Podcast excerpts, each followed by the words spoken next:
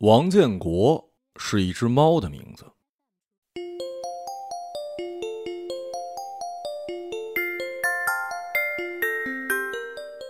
更准确的来说呢，是一只公猫的名字。它的主人叫做潘小丽。王建国本来是她老公，呃，应该说是前夫的名字。他们俩闹掰之后，这个名字就无缝的嫁接到了他养的猫身上。至于我是怎么认识潘小丽的，这得感谢我就职的那家销售公司。潘小丽是公司的客户，可她跟其他客户不一样。她挑剔较真儿，属于很难搞的那种，因此我的同事呢，宁愿去挖新客户，也不愿意去啃她这块硬骨头。我虽刚入职，可也对这个女人的事迹颇有耳闻。眼瞅着月末季总会议临近，手头绩效像是吃了酚酞粉，就是泻药一样，死活冲不上去啊！作为一个底层职员，走不了中南捷径。只好加班加点打电话，到处跑单联络客户。人呢就是这样，要么对某件事彻底失望，否则哪怕只有半点成功的希望，都不会坐以待毙。跟那些已经被苦逼生活炸得里焦外嫩的老油条没法比，我就是一面糊糊，要啥没啥，哪有挑挑拣拣的余地呀？好不好搞，都得脱了裤子去搞。每天下来遭受的摧残，比北非的难民都要多。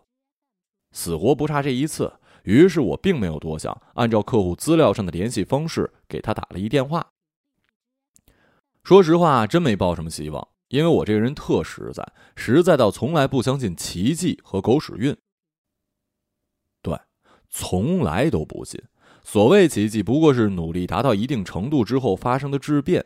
再说，这不是狗血的影视剧，而是二十四小时都要考虑吃喝拉撒的现实生活，哪有那么多狗屎运会凭空降临在路人甲乙丙丁的身上呢？好了，我坦白，解释这么多，其实是为了下面这个历史性的转折做铺垫。大概在接通电话的第三十几秒，他答应。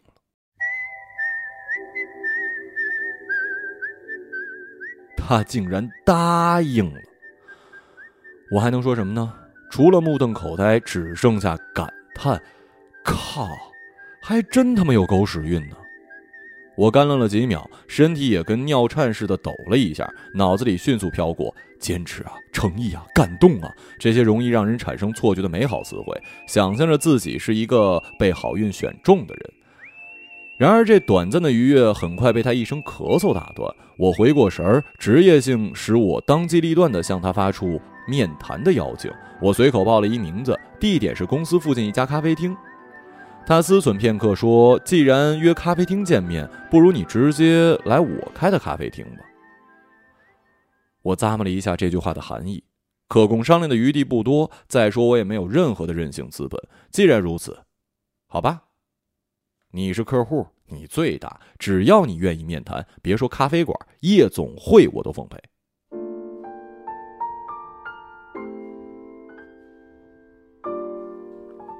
潘晓丽名下的这家咖啡厅呢，有一好听的名字，叫做“困猫”，坐落在一条既热闹也绝不冷清的街边，是一家装饰颇具风格的中型咖啡馆。看得出来，他的确在经营上花了不少的心思。上午下了点小雨，馆内人并不多。我跟他坐在靠南边的一个靠墙位置，在接洽即将结束时，一个电话强行插了进来。我拿出手机一看，是于小冉打来的。屏幕里的来电光标不停地闪动，就像我纠结的心。我犹豫着要不要挂掉，等下再打过去。转头一想。他也是因为我之前答应给他找一份实习工作才来这儿的，谁知道这边工作比预想的还要难。他喵的，我的工作问题都是不久前才解决的，他初来乍到又没毕业，成绩也没有好到可以直接亮瞎面试官双眼的程度。天上掉馅饼的事儿当然有了，可惜的是一次都没有砸到他的头上，所以他只好沿着我的老路，先去人才市场呢。先去人才市场屁颠屁颠投简历，接着马不停蹄的赶招聘，就等着哪天被某一个长了针眼的 HR 翻牌子。然而到目前为止，这个朴素的心愿也没有达成。手机依然在震，开始有点发烫。我咬咬牙，还是不忍心挂断，只好硬着头皮跟潘小丽道了声道歉，拿着手机走到外面接电话。喂，小冉，什么事儿啊？手机里传来他的声音，有一点消沉。啊，也没什么，就是挤公交的时候把钥匙丢了，现在在外头进不去了。我这边工作没忙完，要不你到楼下吃点东西，我下班回来给你开门。他支吾了两声，问我：“嗯，那你几点回来？”快了。我朝咖啡馆里望了一眼，说：“不会耽误太久，你再等等啊。”他没说话，情绪有点低落。我转移话题，试探的问：“上午面试怎么样？顺利吗？”他停顿片刻，似乎在寻找措辞。嗯，一般吧，跟前几天一样。啊，没事儿，都是这么过来的。你看我不就是最好的例子吗？再说了，你就算不工作，不是还有我呢吗？少贫嘴了，不用你安慰，这些我都晓得。晓得就好，不就一份工作吗？有什么大不了的呀？不得不承认，我安慰人的本领确实不怎么样。翻来覆去还是那几句话，果然他也听厌了。知道了，你去忙吧，回来再聊。我嗯了一声，等他挂断电话，叹了口气，转身回屋。让我感到意外的是，潘晓丽还坐在那儿，一头微黄的卷发慵懒的蜷着，脸上妆容精致，身材保养得体，无不透着熟女的魅力，跟于小冉身上那种青涩随意截然不同。可惜到了奔四的年纪，再好的化妆品和技巧，终也弥补不了岁月在脸上的刀敲斧凿。有些东西没了就是没了。所谓阅历跟底蕴使人看起来更美，其实不过是过来人在偷换概念。其实他们很清楚，已失去的东西没有什么能够代替，比如青春。回到座位，我又跟他说了声道歉，不好意思啊。他把目光从一盆热烈的矢车菊上移开，看了我一眼，轻轻笑道：“女朋友打来的吧？”我定了定神，对他点点头。他拿起杯子抿了一口咖啡。签单的时候跑出去接电话，也只有你们这些小年轻才干得出来。像是被看穿了，我尴尬的笑笑，没说话。他望了望我，又问：“毕业多久了？”“呃，快一年了。”“女朋友呢？同届的吗？”“矮我一届，还没毕业呢。来这边都俩月了，工作没着落。这几天情绪有点低沉，打电话过来倒倒苦水。”刚毕业嘛，都这样，谁都有慌不择路的生活。我突然有点有感而发的点点头。以前觉得呢，日子轻松，吃喝玩乐，无所不做。等自己出来工作，才明白生活从来不容易。以前那么认为啊，不过是有人替自己背着罢了。能这样想，你已经比很多应届生强了。这突如其来的夸赞让我有一点不知所措。过了片刻，听他转口问。你女朋友学什么的呀？呃，市场营销。哦。他停了几秒，口才怎么样啊？牙尖嘴利。大学那会儿经常打辩论，我就是他的手下败将。他想了想，把杯子搁在了纹理分明的木质台桌上。我这边缺一个助理，不觉得屈才的话，可以叫你女朋友过来试试。哪能啊？那个，您看什么时候方便，咱约个时间面试。明天吧，啊，好，好，好。我一口答应，起身，谢谢你啊，潘姐。晚上到家，我把潘小丽的话原封不动的告诉了于小冉，然后征求她的意见，去吗？他先是惊讶，但那点惊讶很快被这意外之喜替代了。去啊，肯定去啊。至于于小冉究竟面没面上，答案是肯定的，不然后边也没有王建国什么事儿了。晚上洗了澡，她裹着浴巾从浴室出来，发挥女性八卦的本性，问我：“你知道潘小丽养的猫叫什么名字吗？”我怎么知道啊？见她一脸古怪，我随口调侃：“难道叫奥巴马、凯撒大帝、本拉登啊？”他拿着手顶着下巴，靠在我的肩上，贱兮兮的看着我。潘晓丽养的猫叫做王建国，这不是人名吗？干嘛给猫起一人名啊？有什么特殊含义啊？就是人名啊，而且还是她老公的名字呢。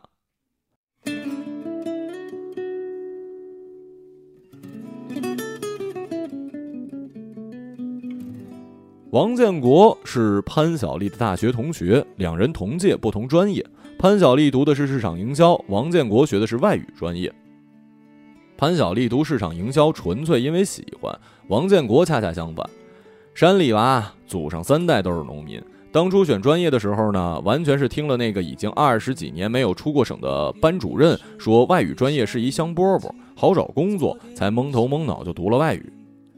兴趣二字对于农村学生而言实在太奢侈了，能读书已经用尽了半辈子的运气，别的哪怕想想都觉得罪孽深重。就像某个诗人说的：“一个没有穿衣服的人，怎么会在意衣服好不好看呢？”大学那会儿，王建国家里穷得没眼看，牛角挂书、迎囊映雪这些典故对别人而言是励志的，对他来说那就是血淋淋的现实生活。据说俩人第一次上床，王建国兴奋地脱了长裤，潘晓丽看到他胯下那条缀着补丁的内裤，并无讥讽地笑了。那一笑似乎一盆冷水兜头淋下，不仅浇熄了王建国焚身的欲火，还重重地挫伤了他作为一个穷学生的自尊。人一旦穷起来，连自尊都成了奢侈品。你从前总是很小心，问我借半块橡皮。九十年代那会儿，社会环境不像今天这么浮躁，拜金教并没有在校园里传播。像某一个著名的音乐人歌里写的那样，男的单纯，女的傻，一把吉他拜饭吃。换到今天，潘晓丽能不能看上王建国，都还是一问号。说到底，一个人能吸引另一个人，总有他的道理。王建国也不例外。相貌啥的就不说了，光学习成绩这一项，他就已经把同龄人甩开了一大截。四年下来，该拿的奖学金都拿了，不能拿的奖学金也都努力的拿的差不多了。其实根本不需要别人提醒，是个人哪有不清楚自己优缺点的？只是有人知道，也装作不知道罢了。在这一点上，王建国跟那些懦夫不一样，他很清楚自己的处境。更难得的是，他敢直面惨淡的命运。有什么办法呀？一个出身就不被好运眷顾的人，再不努力的话，那不是找死的吗？后来很长一段时间，潘晓丽回忆起来，依然觉得自己是在六十周年校庆晚会上中了王建国的魔咒。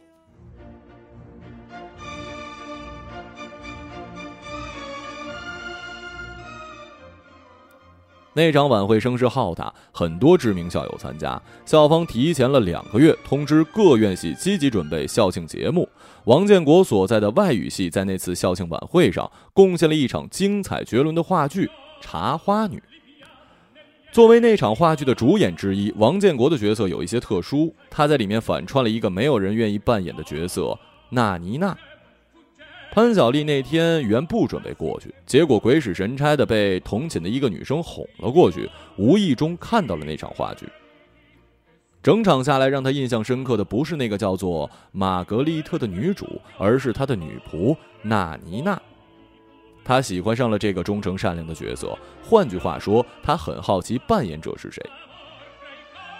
节目结束之后，他没有多想，立刻跑到后台一探究竟。当时王建国正在后台卸妆，身上仍穿着那件浮夸的女仆装。谁能想到，舞台上人比花娇的纳尼娜卸妆后竟变成了一个大男人？不仅潘晓丽呆了，连王建国自己都呆了。潘晓丽目不转睛地盯着一身女仆装的王建国，心里的激赏快要从眼睛里流出来了。足足过了一分钟，他才回过神儿，意识到自己懵了，急忙开口夸赞对方，来掩饰自己的尴尬。心里头却是暖烘烘的，有一股暗流在悄然涌动，脸也红的不像话了。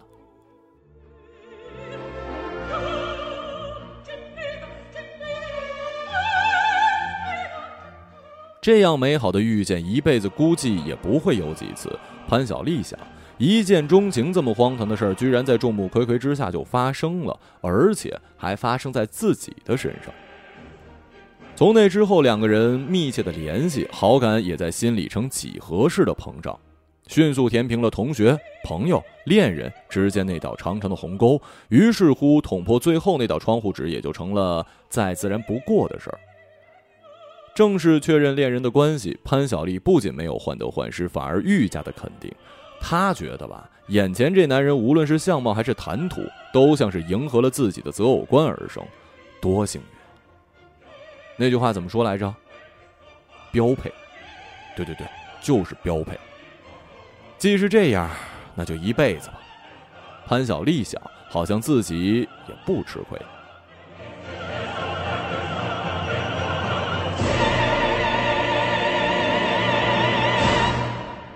周五下午，忙完手头工作，还剩一些时间，我给潘晓丽打了一电话。片刻之后，电话拨通，那边传来她慵懒的声音：“有事儿吗？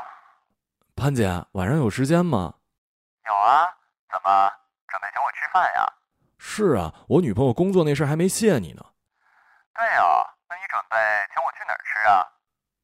闻声，我立刻报出网上查到一家档次不错的餐厅名字。他思忖片刻，笑着说：“这样吧，去馆子就免了。你要真想谢谢我的话，晚上带着小冉来我家，咱们想吃什么自己弄，怎么样？”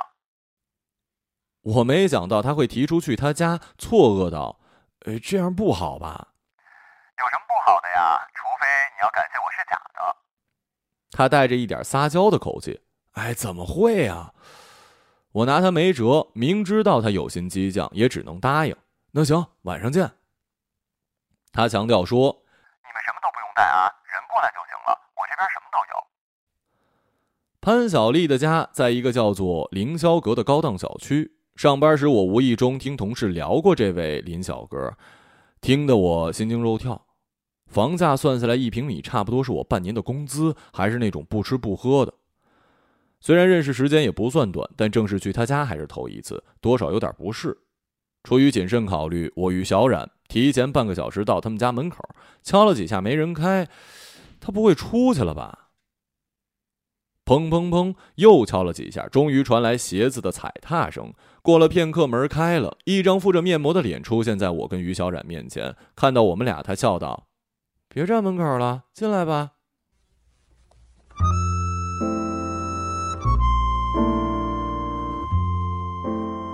屋里十分干净，跟预想的一样，素雅中透着奢气。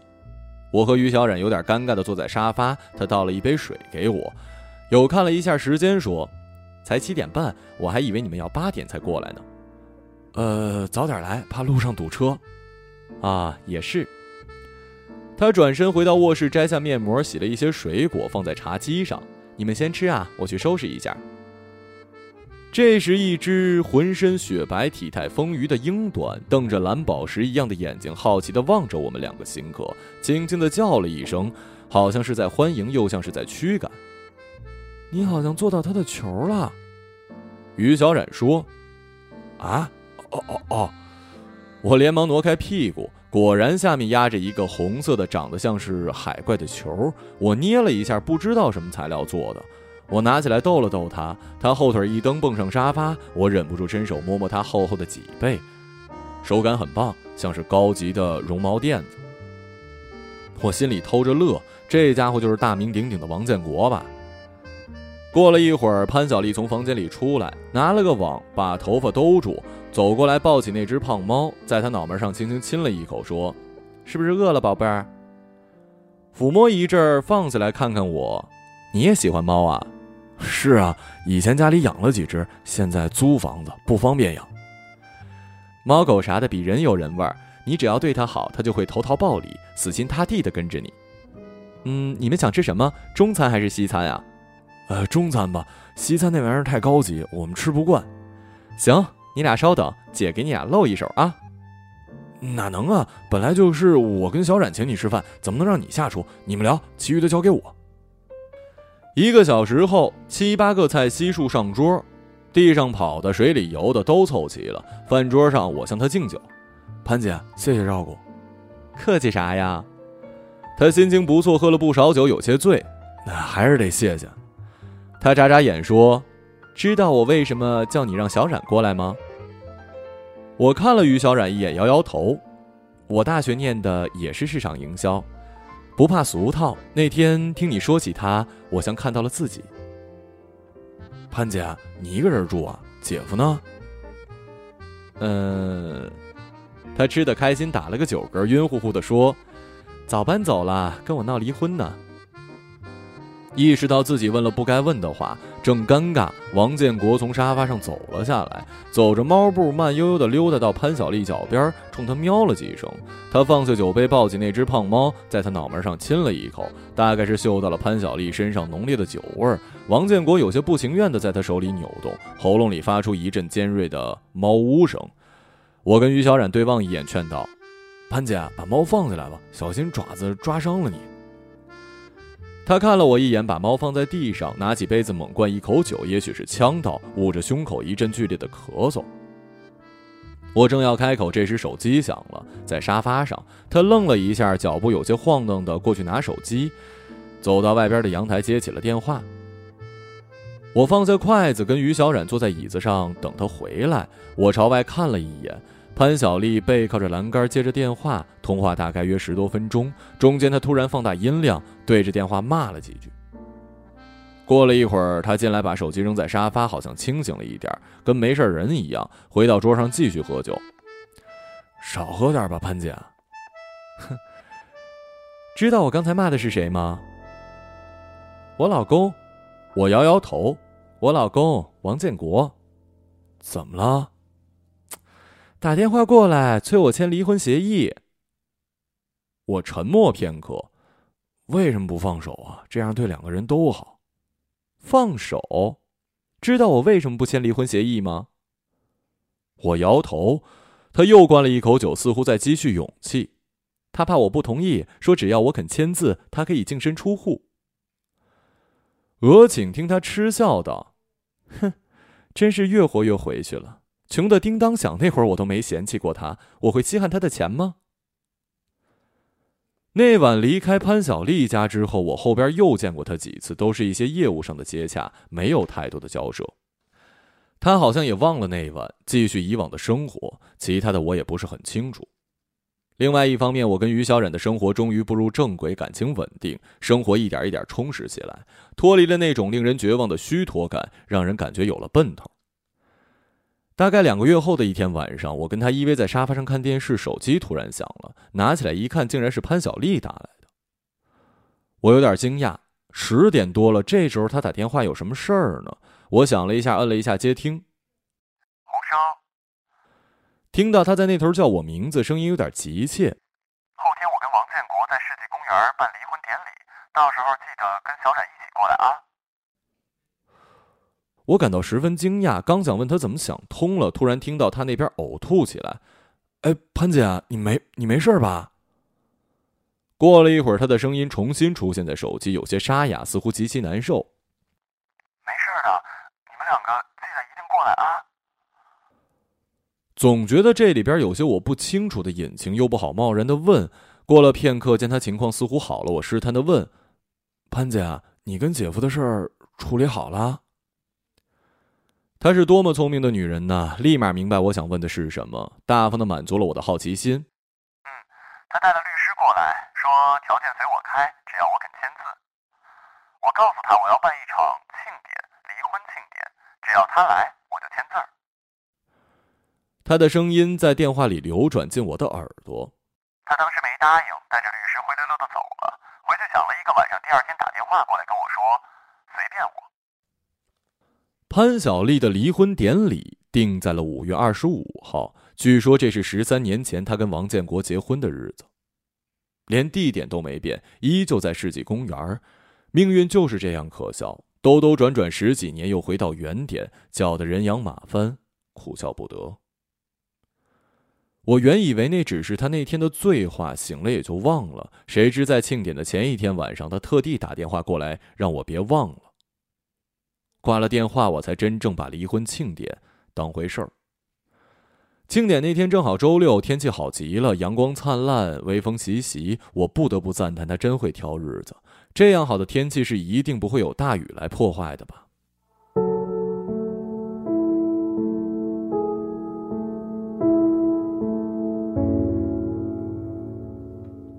那天一大早，我就跟于小冉赶到现场，因为第一次参加这种另类的庆典，我跟他想了半天，不知道该穿什么衣服合适。还是正装吧，人家好歹是个庆典，不能穿的太随便，得像参加婚礼一样。嗯，有道理。听了他的话，我穿了一身黑色正装过去，结果到那儿一看，除了我跟他，其余过来参加庆典的人穿的都很随便，就跟居家逛街似的。估计这些人也跟我们之前的想法一样，觉得这是一新奇的活动，看看热闹，有什么值得精心准备的呢？事实上，潘晓丽是真的把这个离婚庆典当做结婚庆典在弄，现场布置的跟结婚庆典一样。红毯、花门、气球，该有的一样没缺席，甚至还请了一个黄毛主持人。外人不知道的，还以为这里在举办婚礼呢。我朝四周扫了一圈，问于小冉：“看到潘晓丽了吗？”于小冉摇摇头：“没看到，还没来吧？”到十一点，潘晓丽终于出现了，这个让人捉摸不透的女人。身披一袭洁白的纱裙，从跑车上款款下来，美得像是新娘。这似曾相识的一幕，让所有人集体穿越到了十几年前那个同样备受瞩目的时刻。我十分惊讶，万万没想到她会打扮成这样出现。看到我们俩，他招了招手，提着裙子慢慢走了过来。你干嘛穿婚纱呀？这是我专门定制的离婚婚纱。离婚婚纱。我头一次知道还有这种服装，好在这种事儿放在一向特立独行的潘晓丽身上也不算突兀。我瞄了一眼头顶的太阳，王建国真的会来啊？协议书我还没签字呢，还能说啥呀？等着看吧。我搬过一把椅子让他坐着等。十二点了，这场庆典的男主角还是没有出现。太阳有点大，气温颇高。我看到潘晓丽额头上沁出的一层薄汗，依然安静地坐在椅子上，不骄不躁。我有点心疼她了。潘姐，要不打电话催催？别打，他今天不会不来的。果然，一点出头，一辆小轿车从远处开来，停在一排茂密的悬铃木下。所有人的目光被吸引了过去。会是他吗？大家都很好奇。过了片刻，两边车门打开，出来一男一女。男人三十多岁的年纪，一身便装，体态偏胖，油头配墨镜；女的则显得年轻许多，容貌秀美，身材婀娜。是他吗？潘晓丽没说话，默默起身，提着拽地的裙子走过去。王建国见潘晓丽走过来，摘下墨镜，波澜不惊地看着她。我还以为你不过来了呢。王建国露出一脸戏弄的表情：“随便你，你想咋折腾就咋折腾，搞完记得签字就可以。放心吧，我什么时候骗过你啊？”王建国看了他一眼，扭过头，默默把墨镜戴上。这时，主持人向议论纷纷的人群喊了一声：“庆典开始了。”流程开始，主持人上台，出现在众人视线，音乐响起，一切十分自然，自然的就像是一场正式的婚礼。我拉了于小冉一下，她从看热闹的情境中反应过来，跟我一起到了红毯边儿。潘晓丽走上前，试图伸手挽住王建国，对方隔着墨镜看了他一眼，手在裤袋里抖了两下，最终还是抽出来让潘晓丽挽上。伴着音乐，在众人的注视下，挪动步子，踩在红地毯上。王建国至始至终都是一副被恶作剧的表情，脚步也快上许多，看上去似乎想快点从这场闹剧中抽身。走上红毯，开始有人向两人撒花瓣。几分钟之后，两人穿过三道花团锦簇的拱门，在众人怪异的目光中走上台。此时，主持人见机插话，问王建国：“王先生，请问你还有什么话想对潘小姐说吗？”闻言，王建国摘下墨镜，睨了那个主持人一眼，接过话筒，表情淡漠：“祝潘小姐以后过得幸福。”说完，立马又将墨镜戴上。主持人露出职业性的笑，接过话筒，转而问潘晓丽：“那么，请问潘小姐，你此刻有什么想对王先生说的呢？”潘晓丽顿了顿，用戴着白纱手套的手抄起话筒，扫了一下未来的王夫人，不动声色地说：“祝你全家幸福。”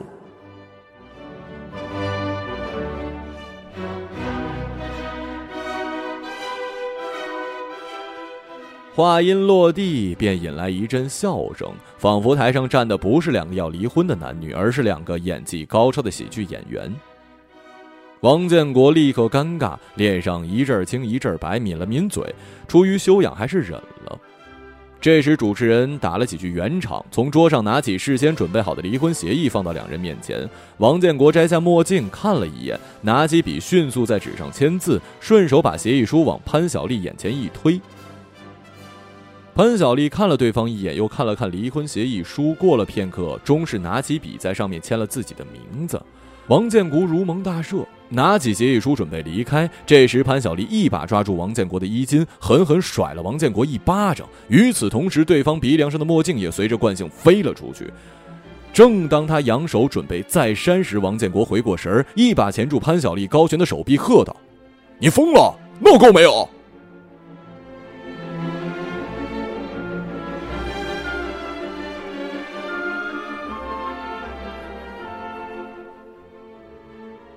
质问，大声的质问，无人回答。或许此刻有没有答案已经无关紧要了。潘晓丽缄默无语，扬起另一只手朝王建国脸上招呼。王建国伸手抓住潘晓丽的胳膊，用力一推，潘晓丽急忙退后两步，被裙摆绊倒在地。我跟于小冉连忙冲上台扶起潘晓丽，没事吧，潘姐？见状，几个男客冲到王建国面前，揪住其衣领。你他妈打女人算什么男人？你眼瞎了吗？他先动手的没看见呀？我听见王建国在辩解。这时，一直站在台下观看却未曾发生的未来王夫人见到自己未来老公受辱，大叫一声，冲上台来英雄救美，和那几个年轻男客纠缠在一起。四周看热闹的人见动起手来，纷纷赶来劝架，吵闹声、叫喊声此起彼伏，一时间整个庆典现场变得异常热闹，像极了一幕写错剧本的电影。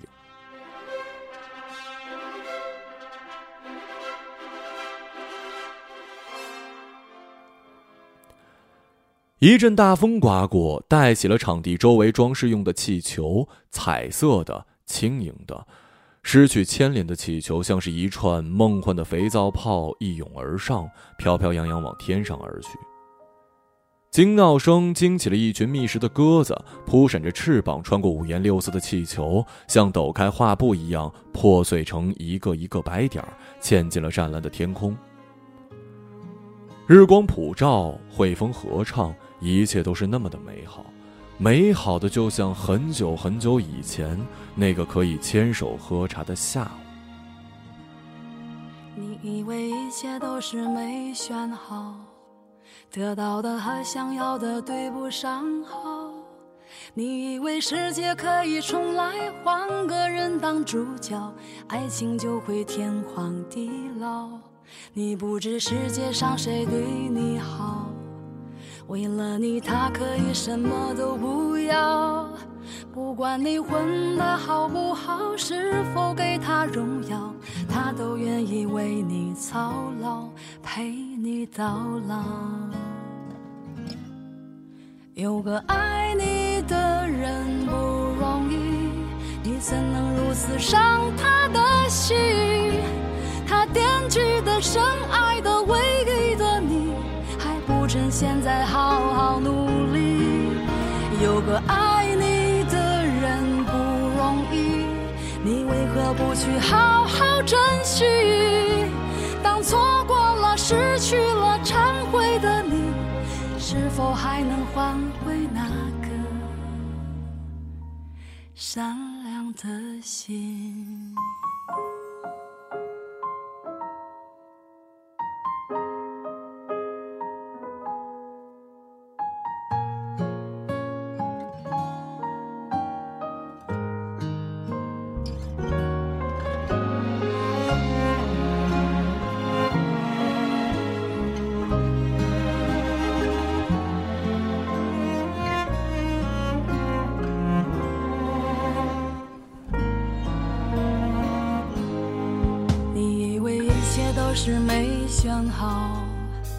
得到的和想要的对不上号。你以为世界可以重来，换个人当主角，爱情就会天荒地老。你不知世界上谁对你好，为了你他可以什么都不要，不管你混的好不好。是否给他荣耀，他都愿意为你操劳，陪到老。有个爱你的人不容易，你怎能如此伤他的心？他惦记的、深爱的、唯一的你，还不趁现在好好努力。有个爱你的人不容易，你为何不去好好珍惜？